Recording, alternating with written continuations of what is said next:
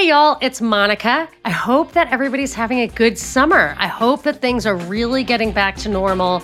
And I mean the old normal. I feel like the best revenge is going to be if we can take back real life. you know, I feel like that that the powers that be have been trying to absorb us into the digital world, but I feel like people crave reality, and I'm certainly working towards that. I'm trying to carve out a little strip of sanity for myself and my family in LA.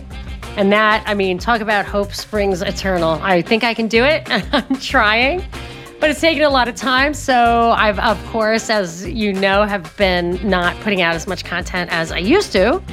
So I try to put out a show every uh, one or two shows a week but I'm hoping to do more in the fall. I have some of my time should be lightening up as I finish this house project. But as I have a little more time to do stuff, I've been thinking about what is the best use of my skills. So if you want to tell me what you want to hear from me, I had one suggestion that like a nice schedule would be for me to do one interview a week one deep dive a week, and a weekly news roundup at the end of the week. Maybe even slide that into a cocktail hour. What you think, what you want. And if you would, a great way to do that would be iTunes. Most people do listen on iTunes. If you go over there and uh, if you're feeling it, I would love a five star review. And you can just put in that comment, like, hey, we want to hear this. And I will check those reviews and we can see if I can reflect those comments in kind of what I plan to do for the fall.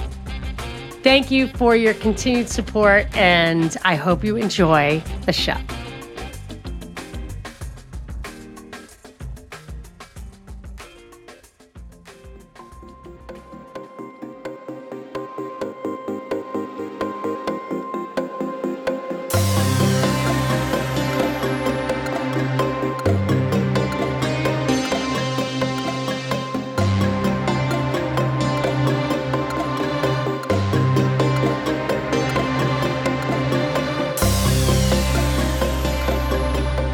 Monica Perez here with a returning guest and someone who left us with a really hot opinion last time. So we had to get her back on and have her explain herself. The host of the Courtenay Turner podcast. Courtenay, how are you? Thank you for being here. Thank you so much for having me. I, I'm well. It, has been crazy whirlwind, but yeah, we're we're here. I want to. Uh, so, why don't you tell me a little bit about what you're up to these days? Because you've got, I mean, you have like great Courtenay Turner podcast, but you have other stuff that you do plus projects. The last time we talked to you, I think you had had the big event, and I think you're planning another one. So, tell us about what's what's the latest. Yeah, so we uh, we did the Cause Fest, and that was uh, what was it, June third and fourth, and uh, we, we were just talking about that. We're we're now segmenting out all of the different speakers and performers, and we're going to release each one. Uh, we did the live stream; it was like 11 hours one day, 13 hours the next day. So we're going to release like each one separately. We're in the process of doing that, and we're planning the next one. Uh, that's going to be hopefully we're we're still in the process of locking the venue down, but we're hoping it's going to be in the South Florida, possibly West Palm Beach, and on October 13th through the 15th. So that yeah. sounds very appealing.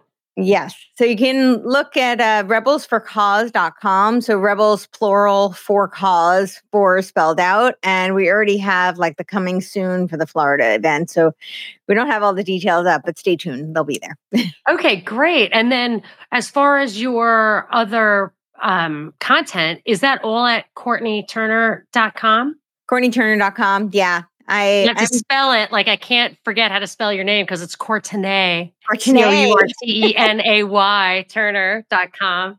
So the one of the reasons you're one of my favorite guests is that you're so good at research. You have such good retention. You can connect all the dots. It's really amazing. And so sometimes, yeah, when I when I think of like, ah, this sounds screwy, and you're like, yes, absolutely. There's documented evidence that that is in fact screwy that's what happened to us last time. I was like, you know, the libertarian thing. I had come to this, you know, I kind of scratched my head because when I realized as an anarcho capitalist that we weren't on the precipice of having 7 billion Liechtensteins, we were on the precipice of giving up statehood so that we could have a world government. And I'm like, right? Isn't that weird? And you're like, not weird. It's the plot. So I want to play what you said to me, and then we're going to go from there if that's okay.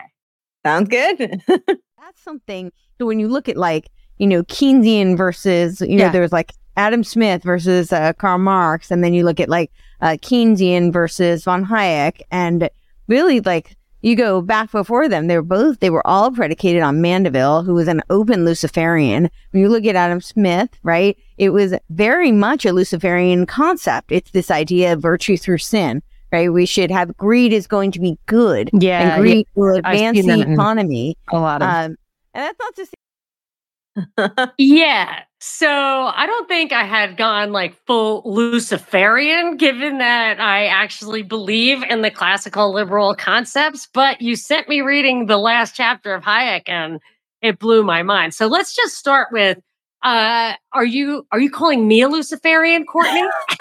No no. I, and and i will also preface by saying this you know people have ideas. They don't always sometimes like we we aggregate ideas. We don't always know where they came from. That doesn't mean that we have like a a full on devotion to one ideology or theology. It may mean that we adopt principles that may have germinated from those ideologies or theologies right so there are people who are open like i mean karl marx was an avowed satanist like he actually right. wrote odes to satan but most people are more nuanced than that. All right, but I have to say this. So I, I, uh, one of my sons is like kind of on the same wavelength as I am, and and my my husband loves the Stones and has taken us to a lot of Rolling Stones concerts, and we like the Stones. They're good and sometimes they're really good and we have a really good time and but we both agree like once i pointed out like the marianne faithfull thing like his first girlfriend was a masoch as in masochism and was highly connected to the tavistock institute and all of this we're like okay so obviously and he went and mick jagger went to the london school of economics you're, you're like you know could have been an intentional cultural change agent. I don't know. But we agree that it cannot possibly act. Nothing could act as a cultural change agent if it's not good, it has to be good to work. So if you want an idea to appeal to people, it has to have its foundations in the values of the people, which is what Hayek says a lot in the end is that what he wants, people just won't accept. So you have to take it slow. So I don't know if we want to. She's skip. a in principle, right? The incrementalism. Yes, it's total incrementalism. So, like, just to get to the punchline first, but then I want to back up again.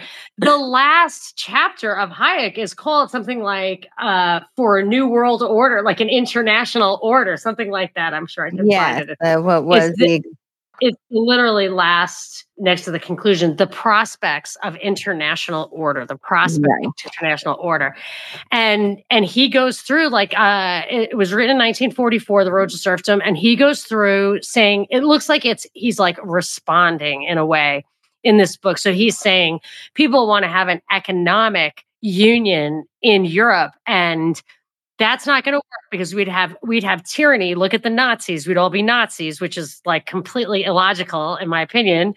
But he says uh, that what we really need is a political union with the authority to restrain states with and actually states themselves need to have weaker authority which is exactly i see like with the climate change stuff there they they appeal to the in, international consortium of mayors when the when Congress doesn't act. So, I mean, I just don't know what to make of it. But why don't you walk us through the history and wh- where you know? Yikes. yeah. Um. Well, I was going to see something about. uh So yeah, he wants. Oh, what you were saying? He was responding, and I think what he was responding to. This is before the League of Nations, and they were in the process. No or is it after the League of Nations? It's before the UN. It's right before the UN. So it's right after the. And he says after. He says the reason the League of Nations didn't work. Yeah. So he's responding to the League of Nations. That's what he's responding to. Okay. Um, yes. And it's it's annoying to me because th- this he describes really the progression of the EU, which you and I covered in the last show, was the Milner Fabian conspiracy episode that we did. And in that book, I read about the trans the um the evolution of the EU, which I'm sure like he's laying it out. He's like, eventually you can do the economics or eventually you can have more power, but you have to start slow, which is crazy to me. And it started as the ECSC, which was the economic like consortium of steel and coal industries. So it was actually cartelization of steel and coal, and then it folded in atomic energy, and also was responsible for the um, Treaty of Rome and all of that. As you say, then it became an European economic community. Everything that this guy is kind of laying out in advance, and I'm just, I'm just shocked. I even got to the point where I started looking into the funding. Who funded Hayek? Right. So that that's where it gets really interesting because who funded even the Austrian School of Economics? So let's do Luciferianism and let's do funding. Well, Luciferianism, I, I mean, I, I actually just, you know, was going back and looking over Mandeville and like Mandeville's concepts were, I, I mean, they were very similar to Adam Smith, although Adam Smith had slight, you know, nuanced differences. And that's what I think happens. We have all of these thinkers who have different nuanced iterations of essentially the same core philosophies. And those philosophies get carried through, but then I think the masses get lost in this argument between because this is how dialectics progress. We're going to split. So this one is competing against this one. But really, what happens? They compete against each other, and the spiral keeps moving to the omega point. And that that's the whole purpose. So that's not to say that nobody has original thought or that you know there's never any organic original thinkers but i think that oftentimes there really are people who are planted and they are planted intentionally to be the uh, controlled opposition. And then there's also people who are co-opted just to you know they're they're funded and therefore you know they're they're going they're incentivized to advance an agenda yeah it's funny that this should dovetail. I had shot you a 20 minute speech that James Lindsay had given in Europe. And I mean, that kind of like naked analysis makes me so uncomfortable because it's, it, it, I mean, we have been so completely trained. I have been so completely trained like that. The ideal is like color blindness and we're so post colorblind right now from the left or the right yeah. so when he lays out like this whole um like cultural marxism is in you know the uh, uh, racial terms and all that kind of stuff um but it's just too he's just too spot on and he goes through the philosophers and then i played it for my husband my husband like he likes bishop barron so he plays me like something almost parallel to it but they talk about foucault marx sartre and Nietzsche. Uh, so, so Lindsay didn't talk about Nietzsche, but it seemed to me like these guys were kind of, you know, playing off each other to move the ball in a certain direction. And I'm thinking like their ideas were, are so foreign to like the value system at the time, as well as like anything really, you know, I don't even understand why you would want to tear down the superstructure of society. And you know what I mean? Like it's very arrogant.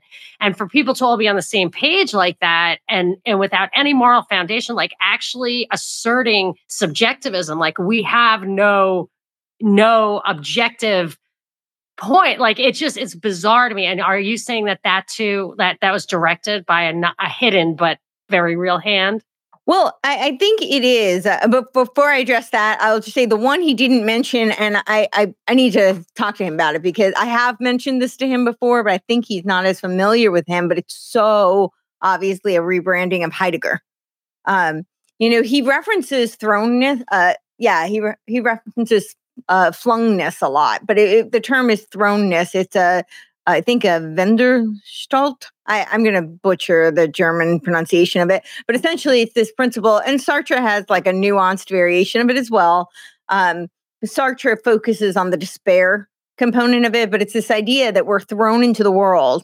Uh, you know, and Sartre says this is where the despair comes from because we're thrown into the world, and having been thrown into the world, we're then responsible for everything we do, and that's where this, uh, you know, overwhelming uh, sense of despair uh, stems from. And Heidegger talks about it in a sense of uh, uh, as Dasein. Dasein is uh, thrown into the world. Dasein is being, but he really refers to being as a human being. That's really what he's referencing. And what's interesting about it is uh, interesting in terms of today's times and what's going on in the cult- in the cultural milieu today is that Dasein doesn't have uh, like a female male reference.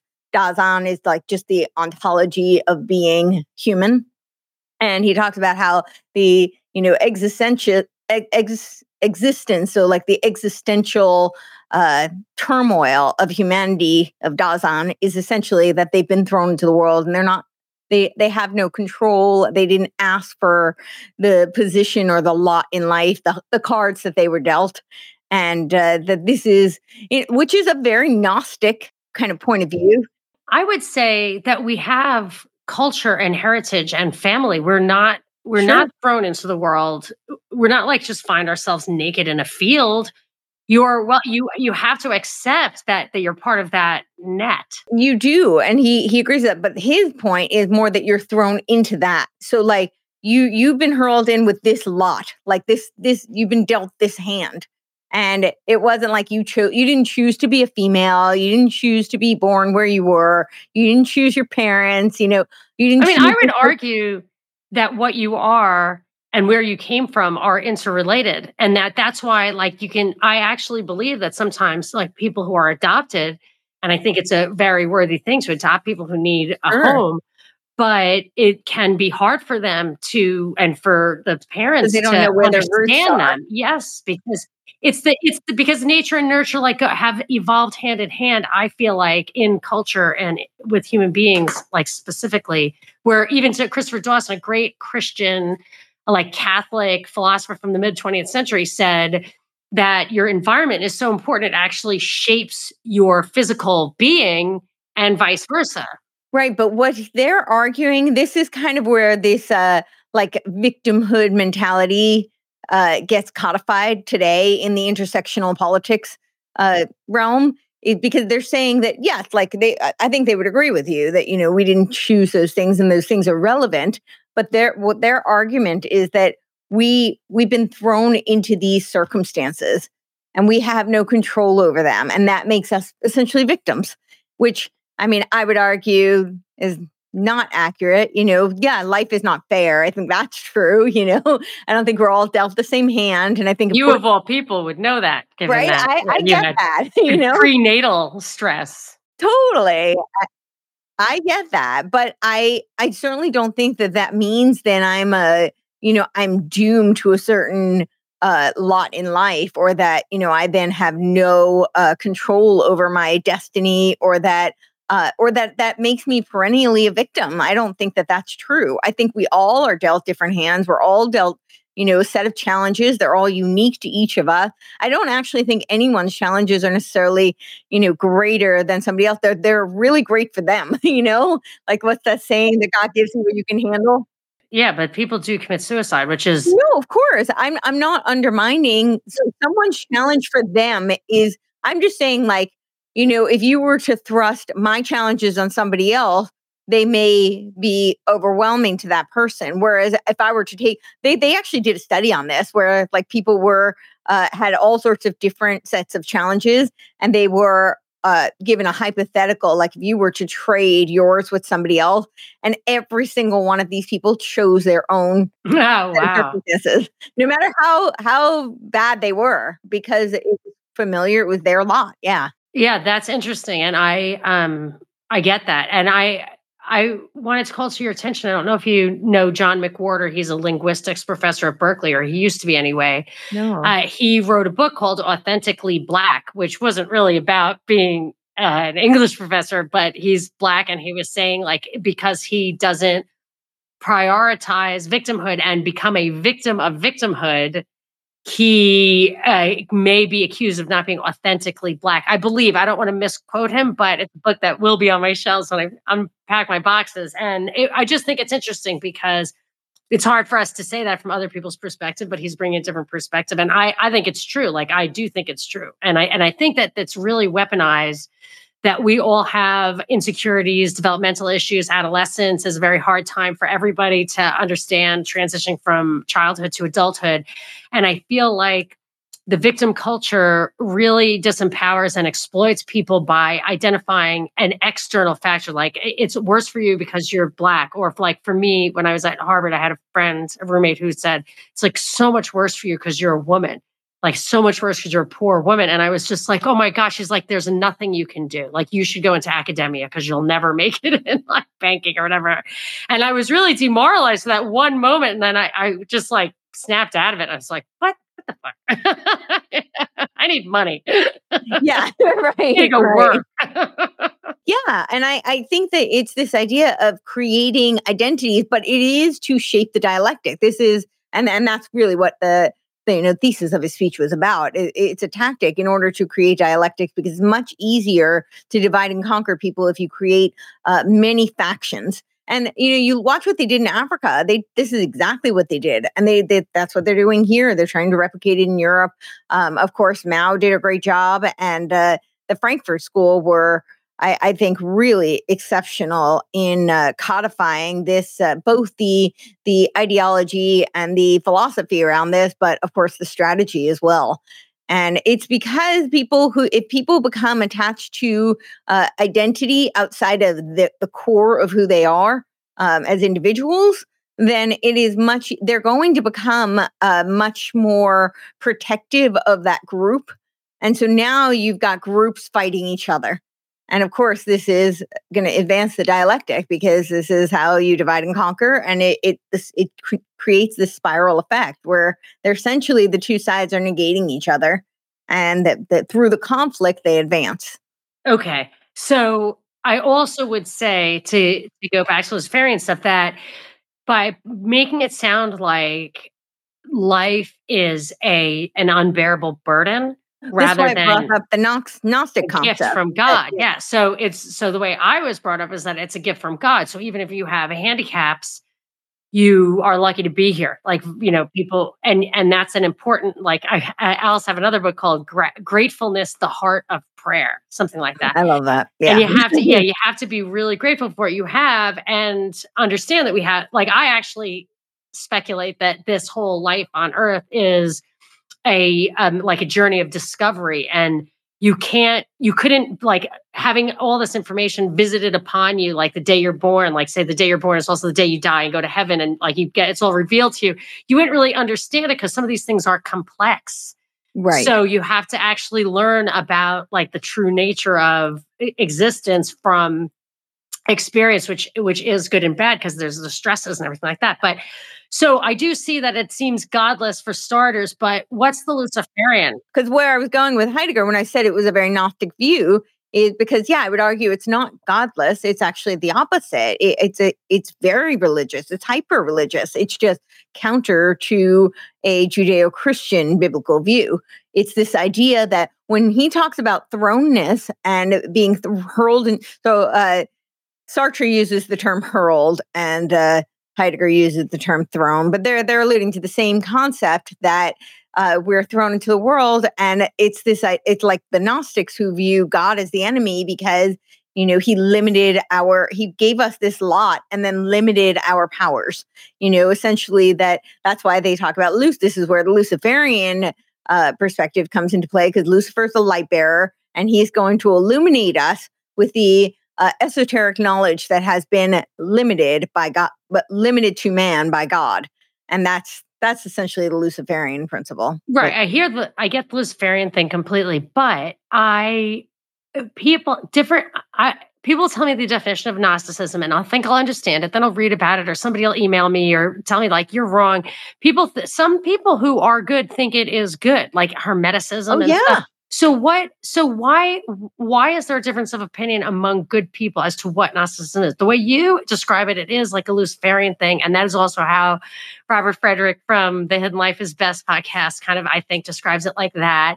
But mm-hmm. then there are people who like like and respect hermetic principles. And I if you can tell me what that is, I would be helpful. So Hermeticism is I would look at that, it's not necessarily inherently Luciferian or Gnostic, but it uh, it's kind of the application. It's how they think that they're going to achieve this uh, enlightenment and uh, illumination is through the alchemical process, which is you know the Hermeticism. But I I think that the reason that good people believe that this is a good thing is because, in my humble opinion, I just think they're deceived. I think they're really seeking, and there are a lot of really genuinely wonderful people who believe that we should be in search of this, you know, esoteric knowledge and that we should use, uh, for lack of a better word, really magic in order to uh, achieve this knowledge and achieve this power. That's really what it is. They want to expand uh, the powers of humanity. and to that's you know that's that's why they're following lucifer who is supposed to be the light bearer but that's also why lucifer is uh, very deceptive right he's the most beautiful angel and he's the light bearer so he's going to bring all this light and this wisdom and this beauty and he's the master of deception. So i i think that's what it is. It's just it's deceiving. And i think with with uh, hermeticism you know it's very well defined and outlined and i think people like that. They like that there's these very tangible i think it's like seven steps you know like mentalism but it all involves magical thinking and magical principles. And that is a very gnostic principle that we're yeah okay. So i have observed lucifer's called the prince of lies prince of deception whatever.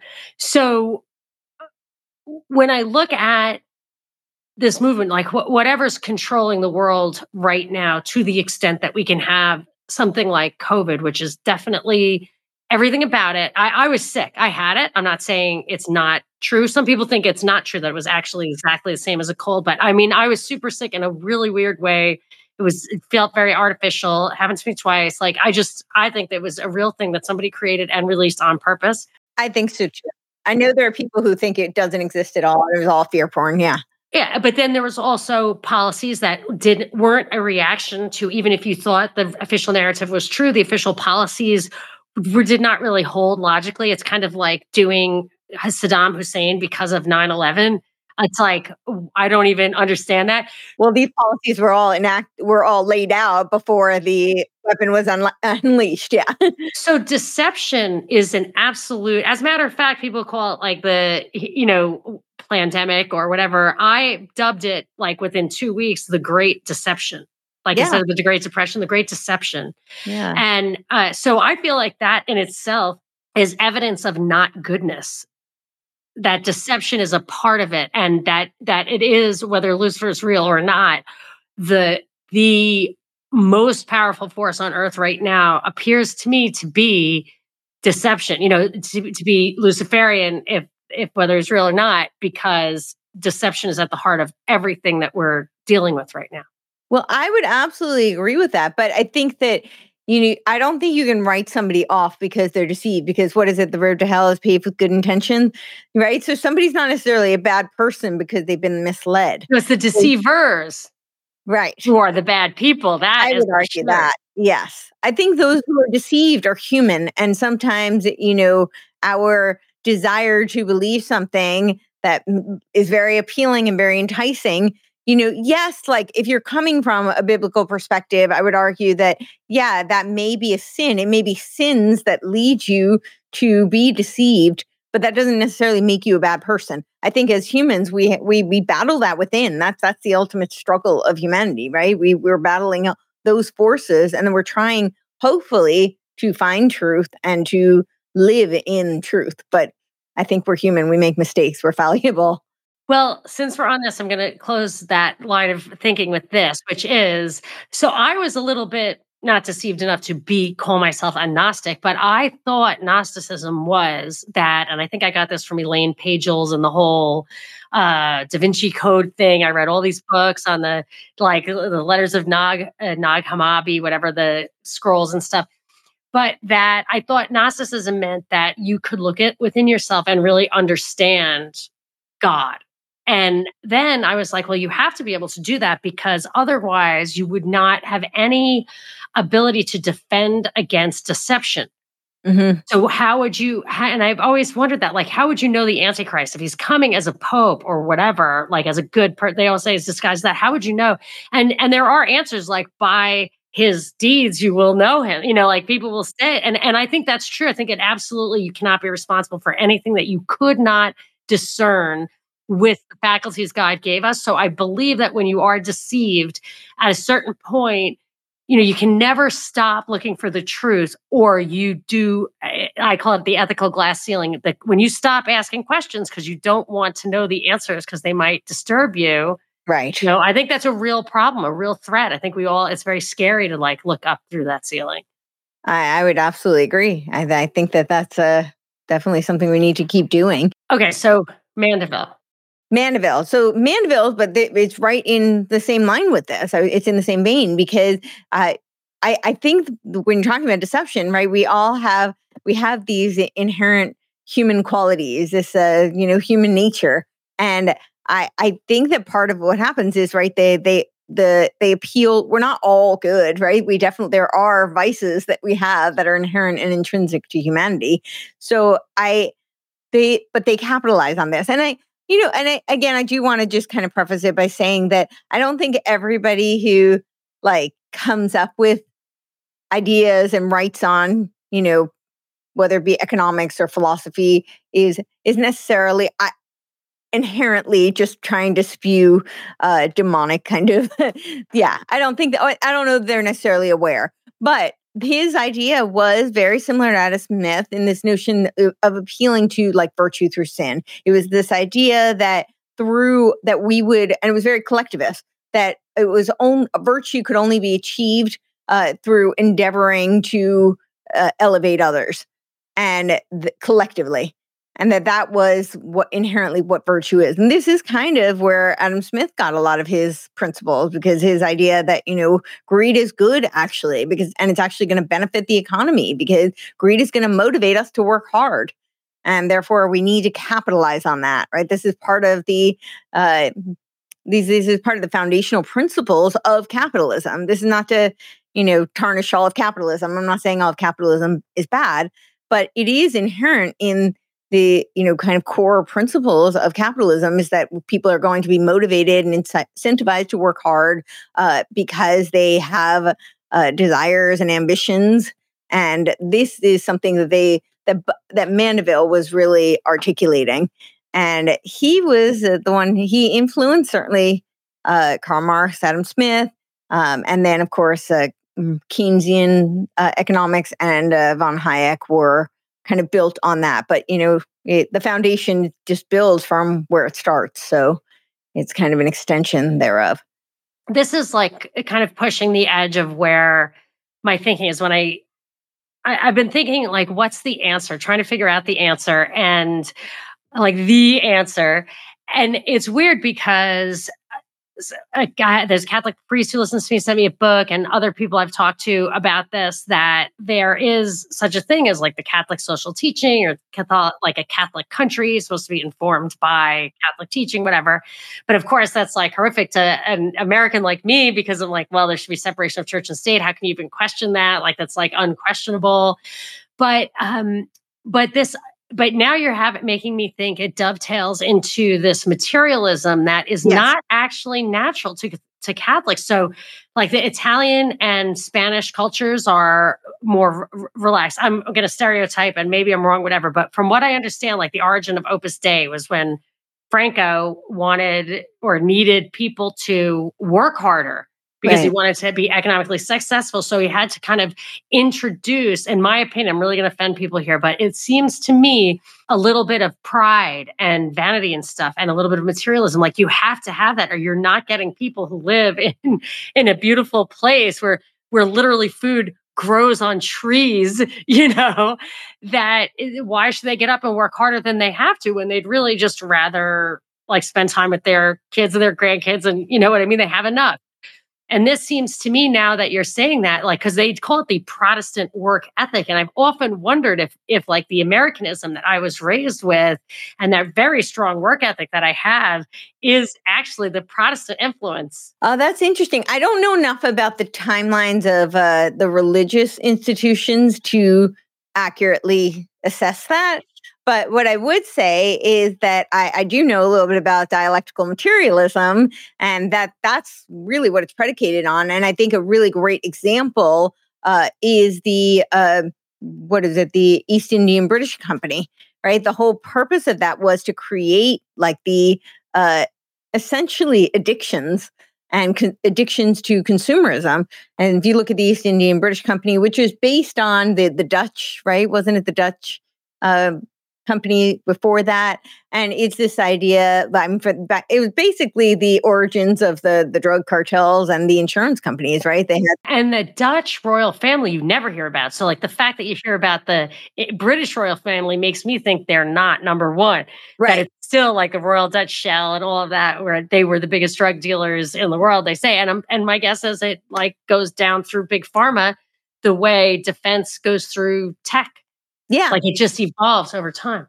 It does. And I think that uh, they also, what they do is they build models. And I, I, see it very much as the model for what big pharma is. And the insurance companies now protect uh, big pharma. And, you know, then you just, you had these, uh, these like uh, basically these cartels protecting what was these drug rings you know back then it was like opium and you know coffee tea and sugar uh, but they were addictive. And i think this laid the the model that we're seeing today of course it's advanced quite a bit since then but it's it's this model of consumerism. And this is where capitalism really preys on it because like why would you work so hard if you to essentially we work really hard to buy things we've been convinced we need right? We don't really need a new iphone every year.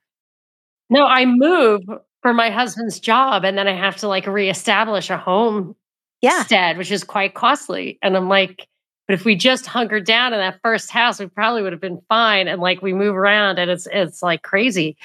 But um one of the things was it Marx, that it was either between it might have been bishop barron but it might have been James Lindsay, where the idea was the superstructure, which is the political, cultural, social thing, is overlaid on the economic structure. I guess it was Marx, and that it's designed to protect and preserve preserve the economic structure. And like as we're talking, that doesn't necessarily seem super wrong, like inaccurate. Like I'm not saying it's right or wrong. I'm saying it's it seems like it maybe it's it could be accurate that our society in that we are like I don't understand why there are drug problems in this country. I mean, we are the richest. It's it's self-induced mental illness. I lost two siblings to drugs, you know, and uh, more than that in my family, slightly more extended family.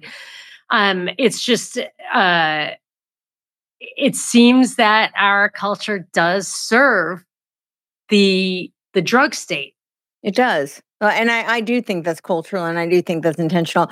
So Marx, interesting, right? Because uh, he first wrote uh, Communist Manifesto and then he wrote Das Kapital many years later. And Communist Manifesto was actually like an offshoot of uh, the Illuminati. It, it, it, indirectly, but it actually was because you it was loosely based on uh, uh, at least from from my research, there's much evidence to indicate that it was loosely based on uh, the writings of Adam Weishaupt uh, in the original com- uh, Illuminati Manifesto, and then from there uh, to Clinton Roosevelt. And I always blank on the name of this book. I don't know why I blank on it all the time, but it's like the something of nat- of science of natural law or something like that. Um, let me see if I can find it. But it was Clinton Roosevelt. I will see if I can find it. Uh, um, the science of government founded on natural law. That's it. Yeah. Uh, the science of government founded on natural law. And then so you had a uh, you had the you had the Illuminati, the Bavarian Illuminati, which was you know supposedly shut down uh, and then you had an offshoot, which became uh, the League of the Just, or you know, League of Just Men. And uh, the, I, I look at them; they were kind, from my perspective, they they appear to me to be kind of the original social social justice warriors. Mm-hmm. And then from there, you had the League of the Outlaws, and then the the League of the Outlaws um, became essentially the Communist League, and uh, it was a, sorry, uh, Engels and Marx, who were in the the League of Just, the League of the Outlaws, and then of course the Communist uh, League was helmed by Engels, and they were commissioned to write this manifesto for this Communist League, and Marx's name actually wasn't even put on it for years. They built him up and gave him like notoriety and publicity uh, and kind of empowered him, which we see this so often, right? They kind of pick somebody, appoint them, fund them, and then make them the figurehead. But he what his name wasn't even on it initially. Well, I, I will point out that I finally understood the religious expression or biblical that many are called and few are chosen. I feel like they, many, many are called, and you can see like the ones that don't make it and you can see how one will just emerge and and that is i think how it looks more organic than it really is yes so from there right we have the uh this Communist Manifesto. And what I think is just very interesting, where I was going with all of this, is that people tend to look at Marx as an economist. And uh, of course, Doc, Das Kapital was his, I, in my opinion, a very feeble attempt at economic theory um, and maybe how he wanted to be perceived because he actually denounced uh, the Communist Manifesto. But the Communist Manifesto was really all about cultural revolution. And there was, of course, the uh, very uh, secret meeting that was he- held by Lenin after the Bolshevik Revolution, and he was very concerned that they were the revolution was not spreading throughout the West because that's what Marx claimed would happen. And he held a meeting between uh, Antonio Gramsci and uh, uh, Lukács and Willy Munzenberg, and he it was Gramsci, of course, who said that the problem was that you're looking at this from an economic perspective and that this cannot be done through economic revolution. This has to be an infiltration through the cultures. And that was very shortly after, where you had the Institute for Social Research and the Frankfurt School. So, okay, so how does this all rope in Hayek, you know, and and once you rope in Hayek, you've got them all because Hayek worked for Mises. He was at London School of Economics. He was at Chicago. Rothbard was part of that eventually. See, that's the thing. Like, I can, I'll give you Mises. I don't know, but Rothbard, like, I can't believe that Rothbard was really in it for the world government. So maybe at that level, he didn't need to know who he was working for, or maybe you can say you're so naive and tell me how it is.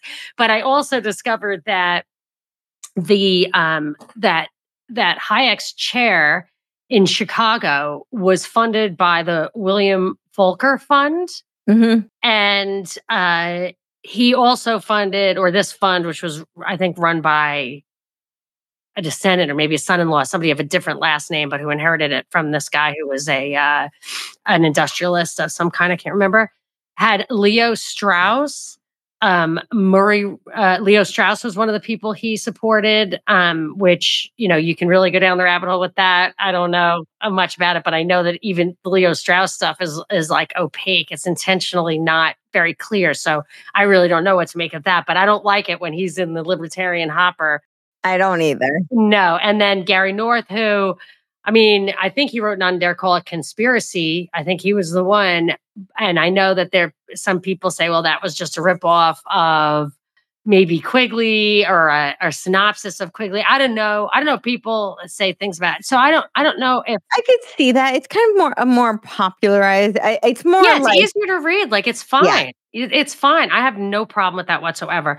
They. He also founded the free uh, the economic foundation for economic education fee fee oh yeah yeah fee uh, and then it eventually dissolved this uh, Volker Fund because the like third generation of people who ran it were like openly fascist, and they tried to get Stanford and the Hoover Institution to absorb them, and they wouldn't do it. Eventually, they gave their money to the Hoover Institution, and the files of the fund have disappeared completely. So we can't ever really find out who who was financing that arm of this, but it right. puts everybody in the same category. So if I don't know if everybody knew what Hayek knew, but it sounds to me like Hayek knew because what he wrote in that last chapter is very clear what he's after.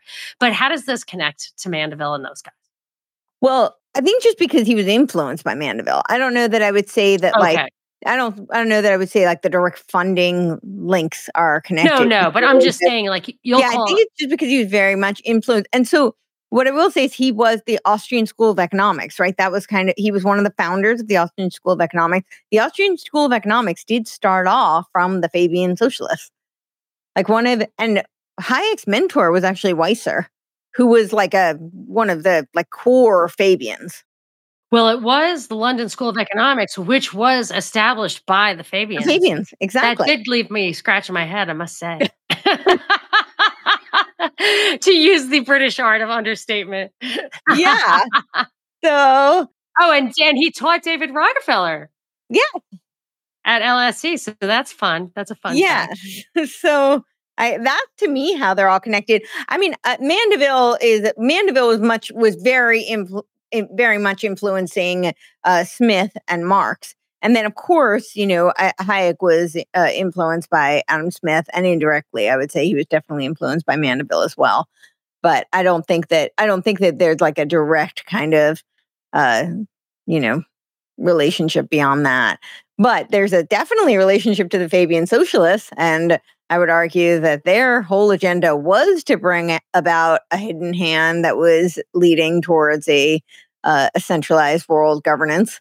And uh, that seems to be exactly what they were talking about in the last chapter there. So, so this is the thing. Let's get to a little bit of that. Um, is so he he has this last chapter. It's um I lost the uh, the title of it again, but it's right here: "The Prospects of International Order." Prospects mm-hmm. of International Order, and I mean, it just I I started. I just had to start bolding. I could. I was trying to copy down like the really shocking. Yeah, I know. There's so much though. But the whole thing is shocking. I mean, I'm just randomly one. The first thing I actually bolded is: "We cannot hope for order or lasting peace after this war." Second World mm-hmm. War, which wasn't over yet.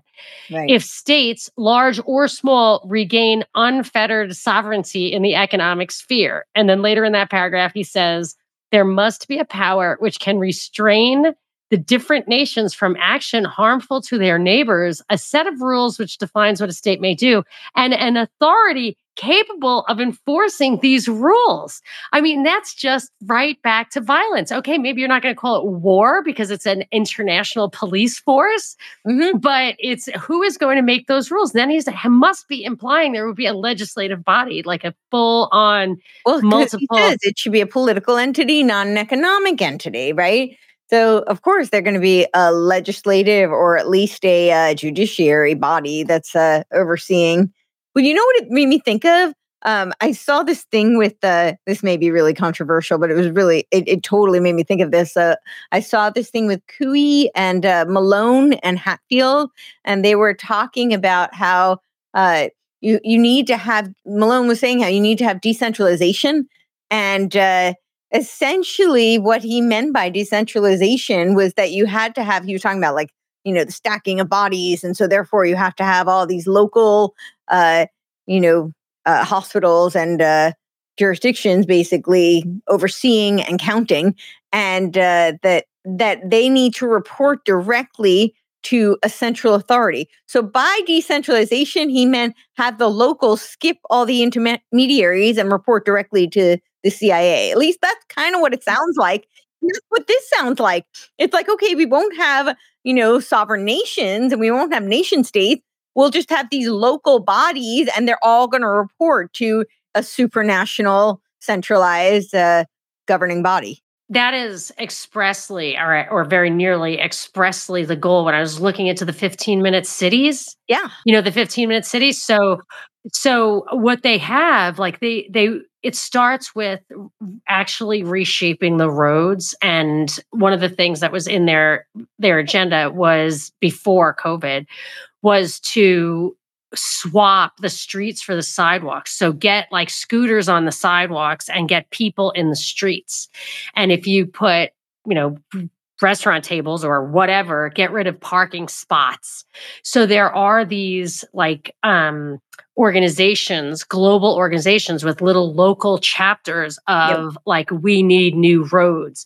And there's also like a very um, robust international mayors group. And then there's also something which i've never heard anyone talk about. I believe it's called like the black mayors consortium Oh, I don't know that. Yeah, there's something like that. I have to find it. And I mean, it really looks like a secret society. And I feel like yeah. it's, you know, it's it's definitely like these mayors are not not just necessarily that one, but Bloomberg has the big one, the International Conference of Mayors, which he established. That might not be the exact term for it, but that's how he's reaching everybody. And there, and so when Trump said, I'm not like re signing up the Paris Accord. Do you remember all the mayors said we're going to do it anyway?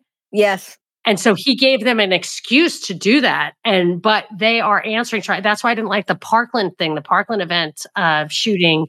The one of the many things I found fishy about that was that Sheriff Israel was part of like the international uh, order of of police, you know, fraternity mm-hmm. of police. It's an international fraternity. Right. Like that's that you can skip. So now I feel a little bit like I've been used in my uh you know, and Ancapistan. It's, there is no Ancapistan. There is only world government. I don't know.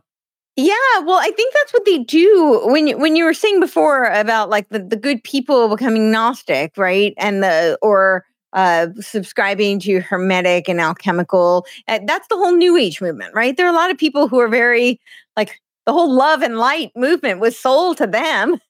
and, uh, you know, I would argue they're not like overtly bad people, but they're easily deceived because you appeal to human nature. And this is, uh, this is actually what my speech I'm speaking in Michigan uh, in a couple of weeks. And this is actually what I'm going to talk about is how intersectional politics appeals to what I call the compassion trap. So, as you, it appeals to actually the best components of human nature that we are compassionate. But this is also uh, when you look at like Jordan Peterson talks about uh, why uh, oftentimes women tend to be uh, more left leaning than men, and it has to do with the agreeableness uh, part of their personality that women are more likely to score higher on agreeableness. Of course, agreeableness does bifurcate into uh, politeness and uh, compassion. And it's really the compassion side that uh, lends itself very much to uh, more left leaning types of principles. And just the analogy of this, this is where people, I think, misinterpret it oftentimes because compassion isn't necessarily like you know this empathy it's think about mama bears right? If they're protecting their they're very compassionate towards their their their young and their offspring uh if something but what happens if somebody were to intrude that circle or threaten them? They're going to be very vicious mama bears. And that's what happens when you have these groups, these intersectional groups. So they appeal to the compassionate nature of these people who want to protect these groups. But that's not actually compassionate because this is where the virtue signaling comes in and you're not you're not really in empowering people and you're not empowering them as individuals you're helping to strengthen and reinforce these different group identities which then class against each other uh, sorry okay no i want to contribute to that line of thinking which is I would say it's a little deeper than that for why women are are like that. They I would say it's not compassion so much as compassion uh, a, a, delusion of compassion, but it really it's non-confrontation. It's fear. So your first your first line of defense as a female, I'm just talking like as a, I, I noticed this when I was a banker in New York and would have to walk mm-hmm. home at night and I didn't, you know, change into sneakers and I have a big giant ring on. And sometimes I'd be with a guy, coworker, or whatever. And sometimes I wouldn't or get into a cab and, and whatever. Uh, and so I was well aware, 100% aware of when I was afraid and when I wasn't and what position I wanted to take. If I don't want to look people in the eye, I would always go on a busy street, whatever.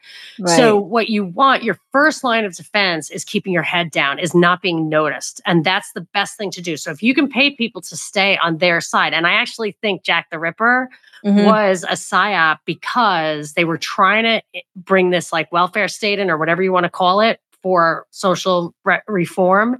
And mm-hmm. people didn't care because they were like, I am not you know, poor prostitute, I don't care. And they're like, well, if you don't keep them down, if you don't keep them in their little corrals, they're going to come get you. And so the last thing Jack the Ripper did was kill like a, a woman from the across the right side of the tracks, basically. And that and that did, I believe, one step led to another, and it was the beginning of like these kind of social reforms.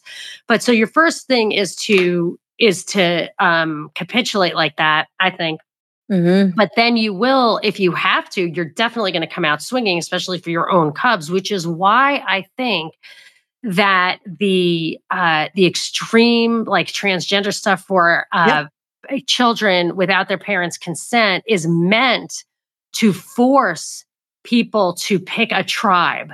Yeah.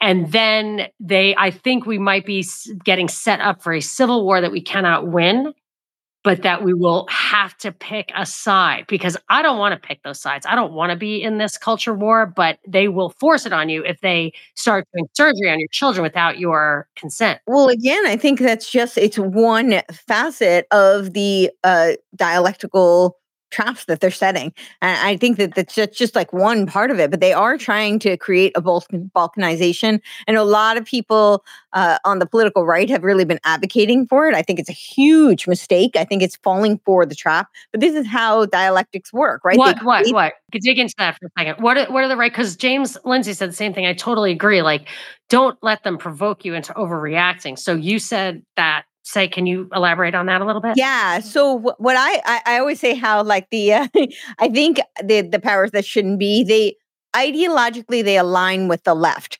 However they target the right. So uh, another book that actually talks about this would be the fifth generation warfare book. Uh, they talk about the target audience. Now i ideologically the through line tends to be uh, leftist uh, you know ideology however they, the target audience is usually the right because they're trying to create uh, dialectics and division through the right. So they typically will uh, put out controlled dialectical narratives to the that are targeting uh, the right, whether it be the dissident right, the alt right, the you know Republican neocon, that that whole sphere and they they of course target individual they've created all those different factions really uh, through different managed narratives controlled narratives. And then the the purpose of that is to appeal to them so that they will become the reactionaries.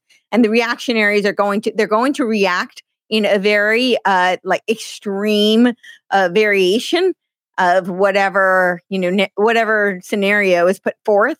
And they're they're going to create this polarity and then of course that that advances the dialectic because then of course what's going to happen? You have these reactionary and either they're going to set up this trap for them or you're going to have the opposition rise and then you have the clash. And the clash sets itself up for the negation which is you know or the chaos which becomes the the uh, breeding ground for the usurpation of power. And then then that's just which usually typically is a authoritarian nature and then you know creates a perpetuation of the dialectic do you have a vision of what you think that clash is actually going to look like? And is it inevitable? Inevitable. I hope it's not. But uh, what I was addressing specifically, just in reference to what you were talking about, was uh, the balkanization. So, yeah, no, I mean, that what you're saying, and it's kind of disturbing, and it goes back to my thing about the Stones, is so when I hear, like, when I first started listening to that thing from Lindsay, I was like, this is, you know, this is a little outside my comfort zone. And by the end, I was like, I, I think, you know, I think we're actually witnessing what he's talking about, whether we like it or not, whether we like the terms or not. And then I'm thinking, okay, so is this guy there just to, and I don't think he is, but just to get me comfortable with moving like one step further towards Which guy?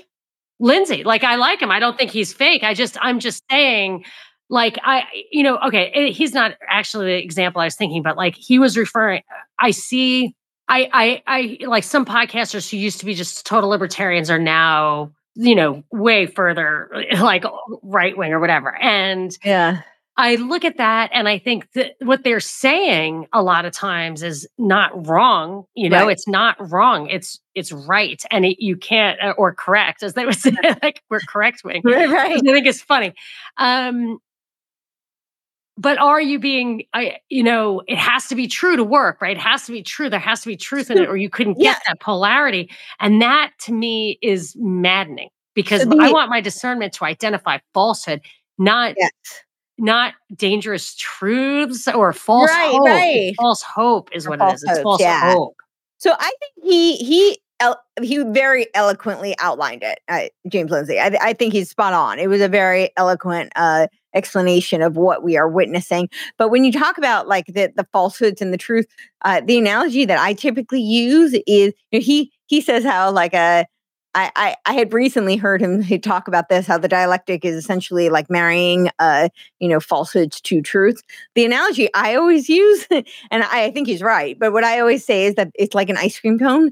So you have the the ice cream cone, which is a hook gripping lie you want to believe the lie because it's it's hook gripping it's good it would just like make everything kind of come together or it's appealing or whatever reason but you want to believe it but you know you kind of know it's a lie either obviously or you know subconsciously you suspect that it may not be right but then you have all these sprinkles that you have these sprinkles of truth and you keep licking the sprinkles you're like well it must be true because here's all mm-hmm. these sprinkles of truth And then you keep going through, and before you know it, you've eaten the whole ice cream cone and you bought the lie. And that's really kind of how I think a lot of this cognitive infiltration works. Is the lie, is the lie the tribalism? Is the lie because I feel like they've worked really hard to create tribalism over the past they have at least 70 years. I don't think that that's the lie. So interestingly enough, I actually just interviewed. Um, he was a former Green Beret, and he was talking about how he was talking about like actual uh, you know, cognitive infiltration and controlled opposition and counter intel pro how it works in the military. And he was saying that 90% of what they do is true. It's 10% a yeah. lie.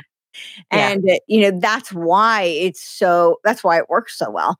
But what's and, the lie on the reactionary right that doesn't want in ter- uh, you know, an, I, I, I, like no knock transgender surgery.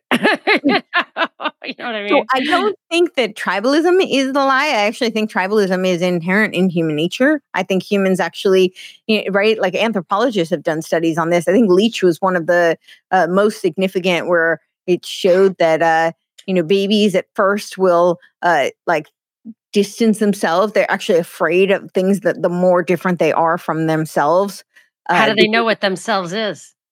They, that's how they're figuring it out. So it's like right. they're kind of going through. That's why they identify like with their families. I think tribalism can be very malleable. And I'll tell you why, because they with like the Sykes-Picot agreement, I think it, they they totally tried to carve up the Arab countries, mm-hmm. driving lines through the tribes, so that what would be left, each country would be this patchwork.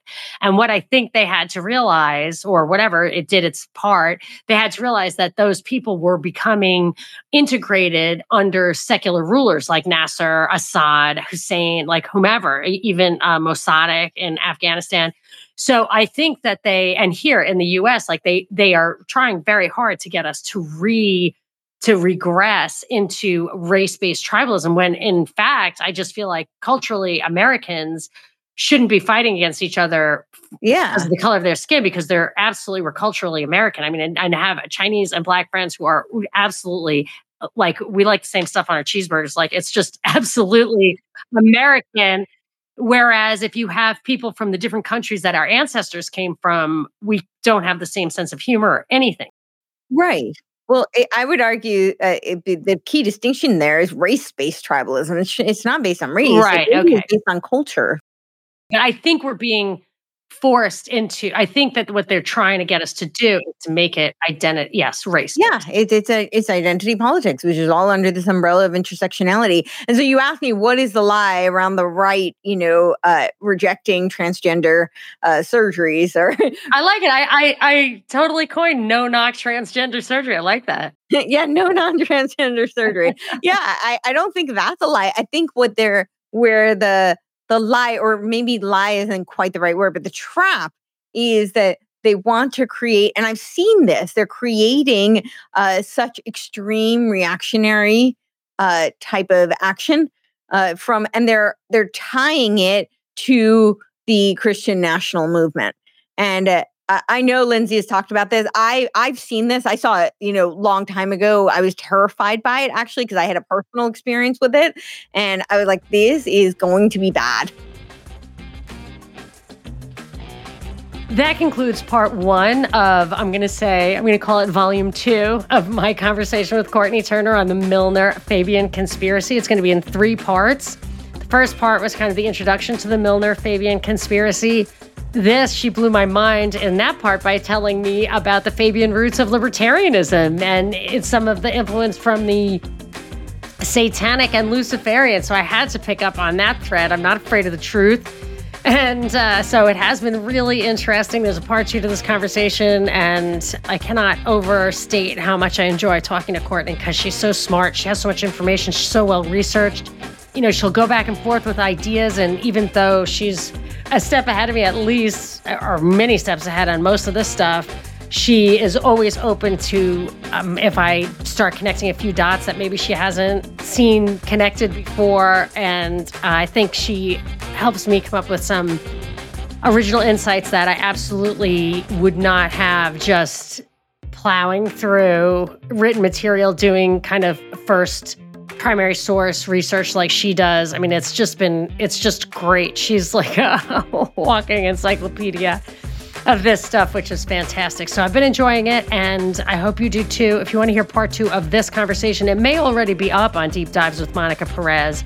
It is definitely up in its total complete form with a video and commercial free on Rokfin, also Rumble and YouTube.